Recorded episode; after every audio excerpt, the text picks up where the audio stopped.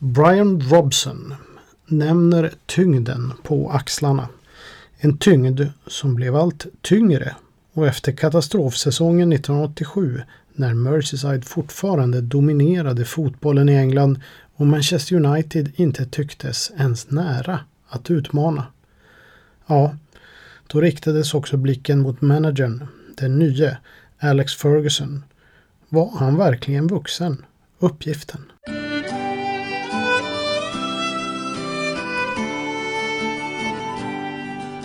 Sir Alex Ferguson, a United champion. So many years the boss, and we adore him. Simply the best, united through and through. Forever we will be his red army. Born in Govan on the night of New Year's Eve. Came a boy with dreams to be a champion. And the rest is history. Now he's left a legacy. And he will be remembered forever. Sir Alex Ferguson a knighted champion is the boss, and we adore him. Simply the best, united through and through.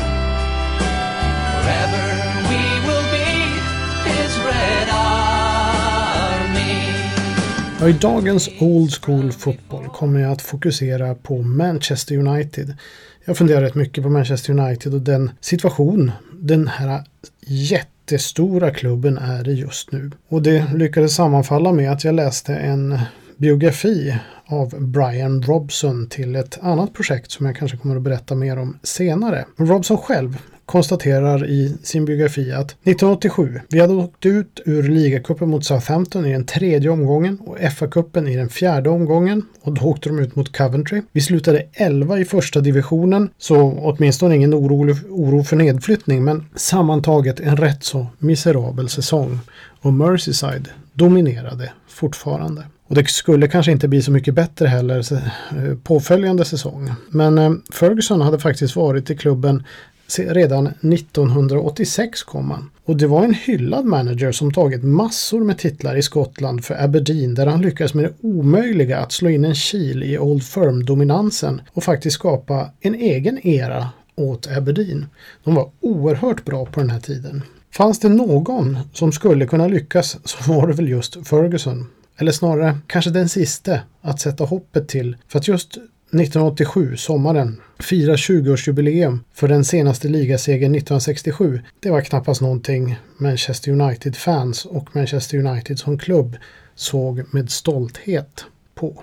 Ron Atkinson, han hade varit nära, men ändå inte. Två fa Cup-titlar var inte alls tillräckligt för en klubb av Manchester Uniteds kaliber. Särskilt inte med så många erkänt duktiga spelare i laget, så som exempelvis Brian Robson. Robson själv anlände 1981 som den överlägset dyraste spelaren någonsin mellan två engelska klubbar. Hela 1,5 miljoner pund, vilket var extremt mycket på den tiden.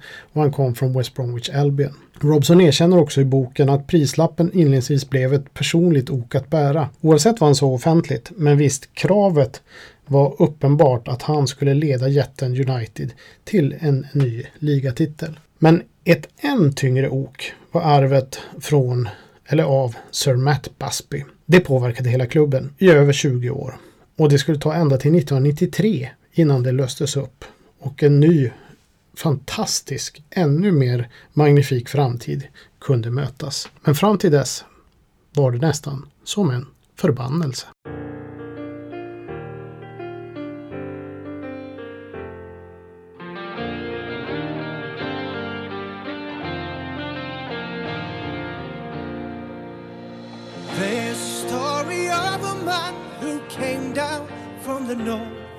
Inspired the Reds to great success, we'll love forevermore.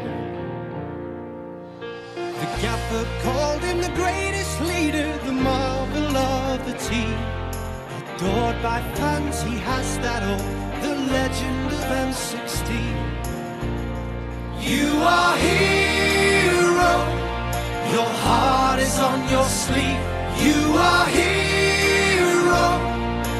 living the united dream. You are hero, hero, you are hero, hero, hero, hero.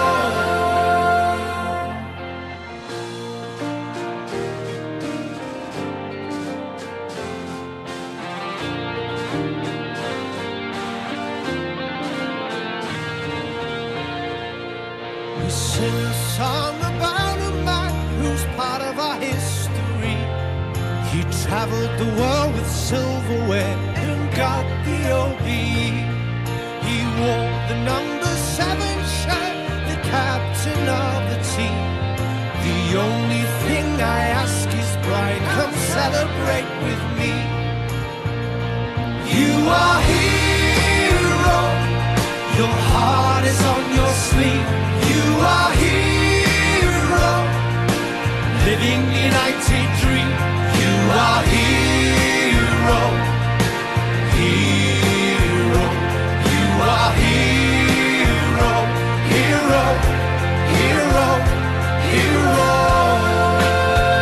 Med fokus på underhållande fotboll, mandat att bestämma över allt i klubben och att Manchester United var större än alla dess individer tillsammans med en enorm drivkraft att bli framgångsrik bidrog Matt Busby till en av de allra främsta erorna inom engelsk fotboll. I februari 1945 Fortfarande i uniform träffade Matt Busby Manchester Uniteds ordförande James W. Gibson och skrev på ett smått revolutionerande kontrakt på den tiden. Busby hade som spelare tillhört Manchester City och Liverpool Football Club. I den senare klubben hade han dessutom tagit en ung Bob Paisley under sina vingar och skolat in honom i klubben. Paisley skulle efter karriären som spelare bli Bill Shankleys assistent och sedermera Liverpools mest framgångsrika manager genom tiderna. Busby hade fått ett erbjudande av Liverpool att assistera den dåvarande managern George Kay men skotten ville mer med sitt ledarskap och det ramverk Liverpools styrelse kunde ge var för begränsat. Jobbet i Manchester var dock ledigt och Busby drev igenom ett treårskontrakt även om han ansåg att det var för kort tid för att skapa en fotbollsrevolution, något att tänka på i dagens läge. Det unika med kontraktet var dock hans befogenheter. Busby skulle få fria händer att bestämma över träningar såväl som ta ut laget och dessutom besluta över vilka spelare som skulle köpas och säljas. På den tiden var det faktiskt unik. Det var till och med så att vissa klubbar fortfarande hade kommittéer som tog ut lagen. En ny era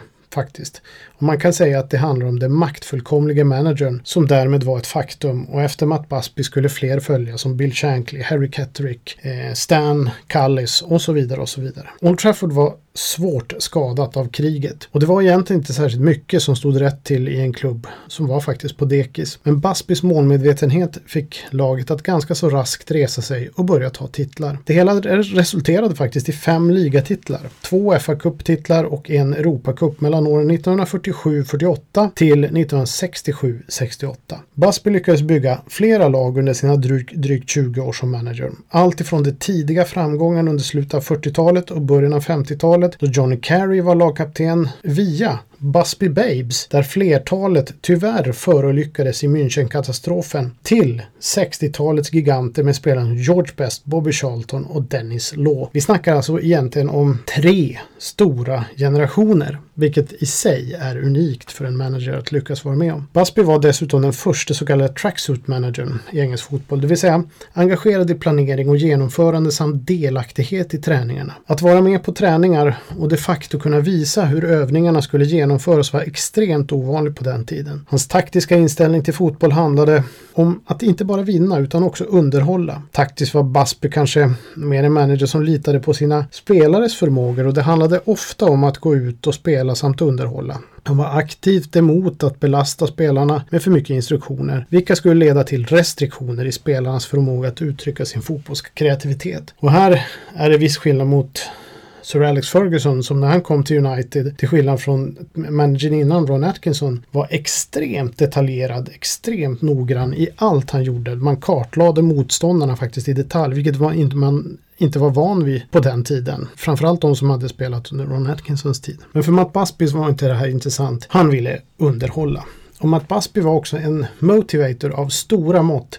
Lite grann som Bill Shankly var. Det vill säga han hade förmågan att på ett makalöst retoriskt sätt få spelarna att känna sig behagliga till mods och känna sig storartade som fotbollsspelare. Man brukar till och med säga att en löneförhandling med Matt Busby var helt hopplös. För att man kom in, man fick massa beröm, man klagade lite och sa att man ville ha mer pengar. Och sen efteråt kom man ut därifrån med en känsla att man var helt magisk som fotbollsspelare. Men man hade inte fått en penny i löneförhöjning. Bobby Charlton skrev i sin biografi My Manchester United Years. Matt wasn't a coach as such. He never stopped and told you what to do. Med en förmåga att finna rätt spelare för att lyckas med att både vinna och underhålla ledde faktiskt Matt Busby tre olika storlag som jag varit inne på tidigare under sin tid som manager. Vilket gör honom till en av de allra främsta någonsin. Det kanske allra bästa laget tappade ju åtta man som dog i flygplanskatastrofen under mellanlandningen 1958 då United skulle erövra Europa efter att ha vunnit ligan i överlägsen stil med ett lag där medelåldern var 22 år. Därefter blev det nästan en fix idé för Busby att ta hem Europacupen.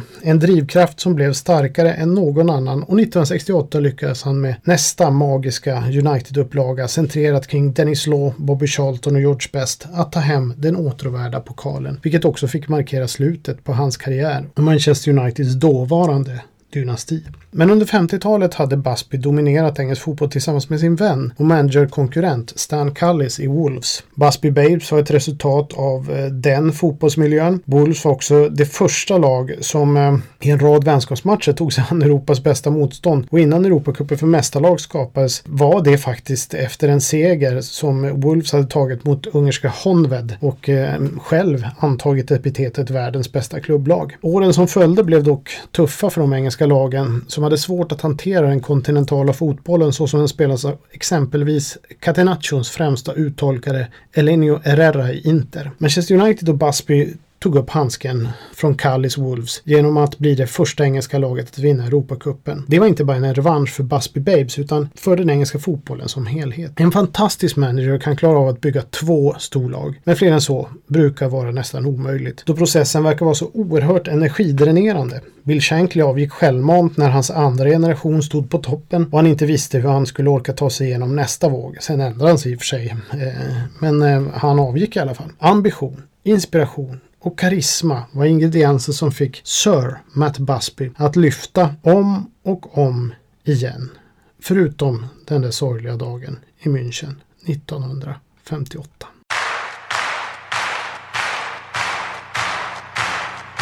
Manchester, Manchester United A bunch of bouncing Busby babes They deserve to be knighted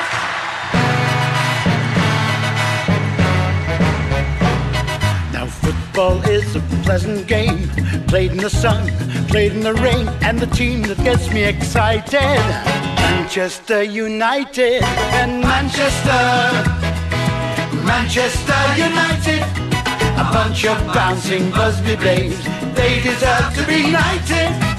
If ever they're playing in your town, you must get to that football ground. Take a lesson, come to see football taught by Matt Busby and Manchester. Manchester United. A bunch of bouncing Busby babes. They deserve to be knighted.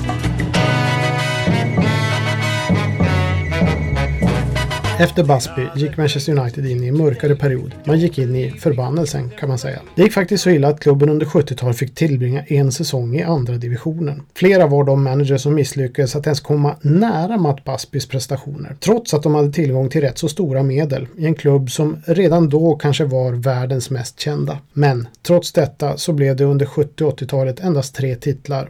Alla i FA-cupen. 1977, 1983 och 1985. Ron Atkinson fick sparken 1986 efter att säsongen 85-86 startat lysande i ligan och med tanke på spelarmaterialet var förväntningarna höga. Äntligen en titel tänkte nog många. Laget tappade dock formen och återigen susade Liverpool och Everton om. Dessutom såg Arsenal ut att ha något på gång.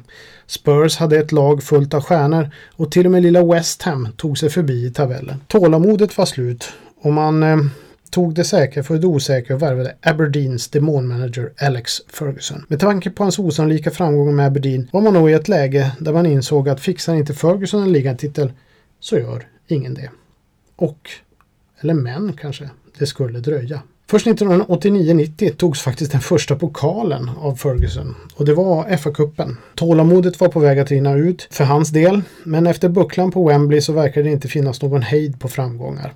Första ligatiteln kom 92-93 och Ferguson var på väg in i ett unikt läge där han satt stopp för den destruktiva dryckeskulturen genom att bland annat sälja spelare som Norman Whiteside och Paul McGrath, även kanske till viss del Kevin Moran, som kanske gick tidigare, det kommer jag inte riktigt ihåg faktiskt. Eh, som köpet av den egensinnige fransmannen Eric Cantona, vilket blev en fullkomlig fullträff. Man ska vara riktigt medveten om att Leeds förhandlade med Cantona eh, fram och tillbaka och jag tror att Leeds manager Howard Wilkinson inte riktigt gillade Cantonas inställning. Och det var nästan lite så att man släppte honom till Manchester United. Och det var egentligen ingen kanonvärvning eftersom det var en problem personlighet egentligen, som många ansåg. Men vilken fullträff det blev. Spelare från 80-talet såsom Brian Robson, Mark Hughes, Steve Bruce och Brian McClare gick mot en ny vår. Och så var den berömda gyllene generationen på väg fram. Paul Scholes, Nicky Butt, Gary Neville, Phil, Phil Neville och David Beckham och framförallt Ryan Giggs. Mellan 1989-90 till 2012-13 tog Sir Alex Ferguson inte mindre än 25 titlar, tror jag det var. Eh, jag kan ha missat någon. Vilket gör honom till den överlägset mest framgångsrika managern i den engelska fotbollshistorien. Ja, sannolikt överhuvudtaget. Om Matt Busby lyckas vinna med två till tre generationer av framgångsrika lag lyckas Ferguson med bedriften att helt utradera den frågan. Likt Liverpools Bob Paisley, fast under en längre period skiftade han spelare undan för undan och det verkar inte spela någon roll vem han tog in. I United-tröjan blev det alltid så mycket bättre. Paul Ince blev lite för stor för klubben. Då åkte han ut. Samma sak gällde David Beckham. Eh, samma sak han gjort med Japp Stam och eh, samma sak gjorde han till slut med Roy Keane också. Ingen kunde bli större än Manchester United. Skärskådar man Uniteds meritlista så kan man se att av 39 titlar och då räknar jag inte med då Community Shield eller jag säger Charity Shield eller Supercupsmatcher utan riktiga titlar. Står tre managers för 36 av dem. Vi talar om tre perioder. Först under Ernest Magnall där tre titlar togs, sedan Matt Busby med åtta titlar och slutligen Alex Ferguson där 25 titlar togs. Ron Atkinson lyckas med två FA-cuper, Tommy Docherty med en, allt fördelat på 22 managers.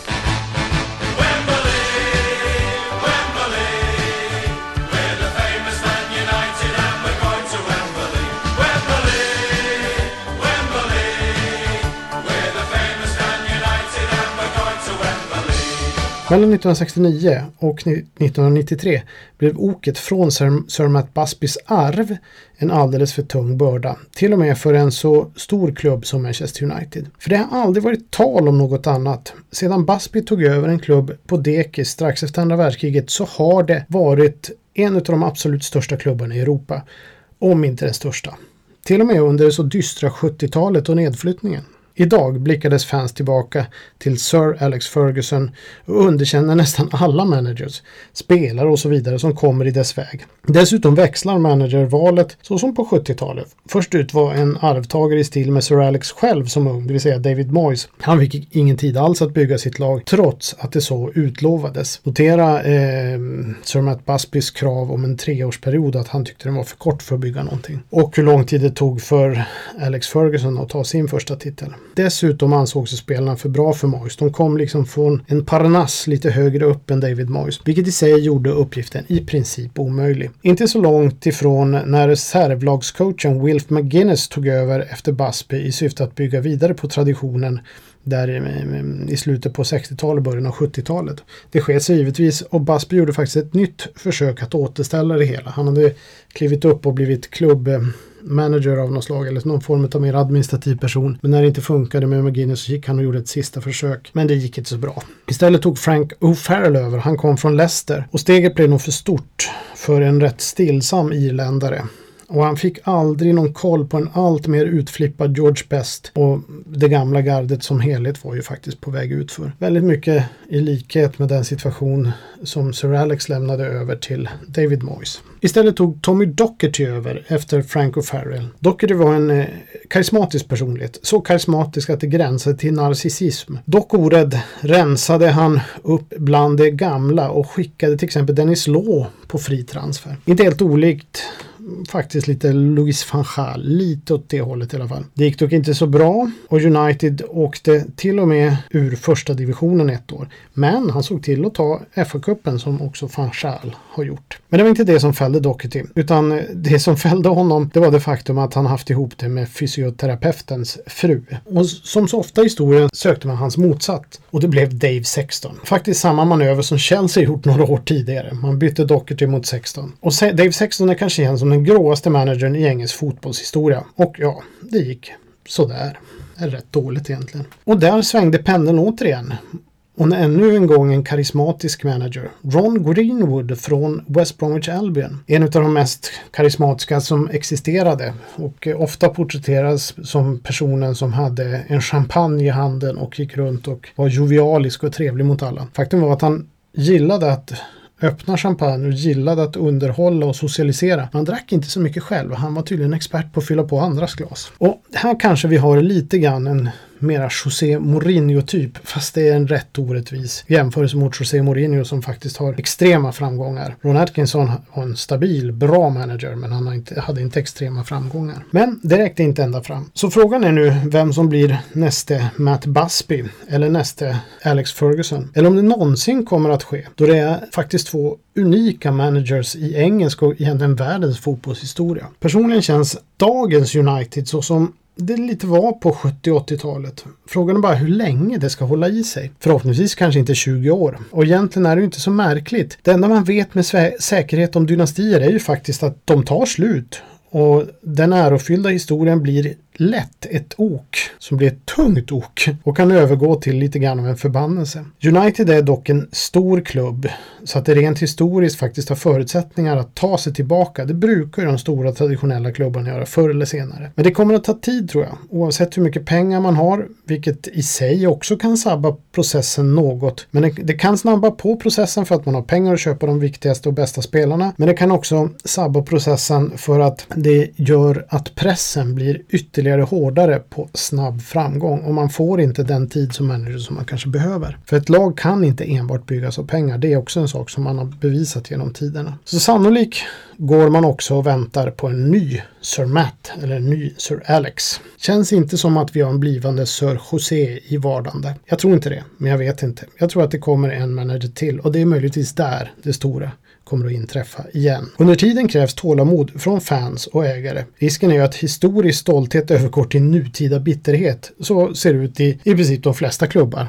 Eh, för det är väldigt få som är framgångsrika just nu, men har ett framgångsrikt förflutet. Men United är en större klubb än de allra flesta och de kommer sannolikt att komma igen. Frågan är bara när. Men det här är någonting som jag funderar på under den veckan och jag har haft enorm glädje när jag har läst Brian Robsons biografi där det finns väldigt mycket roliga historier också. Framförallt om dryckeskulturen som rådde på 80-talet, också om hans tid i engelska landslaget, eh, relationen till Alex Ferguson, relationen till Ron Greenwood och framförallt den här härliga tiden i ett West Bromwich som i slutet på 70-talet kanske var bland det bästa som vi kunde se i Tips Extra med The Three Degrees, alltså Laurie Cunningham, eh, Brendan Butson och Cyril Regis som tillsammans med Tony Bomber Brown Brian Robson med flera faktiskt skapade väldigt fin fotboll under några år. Men det kommer jag att ägna en annan podd åt. Den här gången har jag funderat väldigt mycket på Manchester United. Så, nu lämnar jag er för denna vecka och eh, kan väl bara konstatera att vi saknar vi Sir Matt Busby och Sir Alex Ferguson ute i fotbollslivet. Old School Fotboll i väntan på lördag. Skål på er!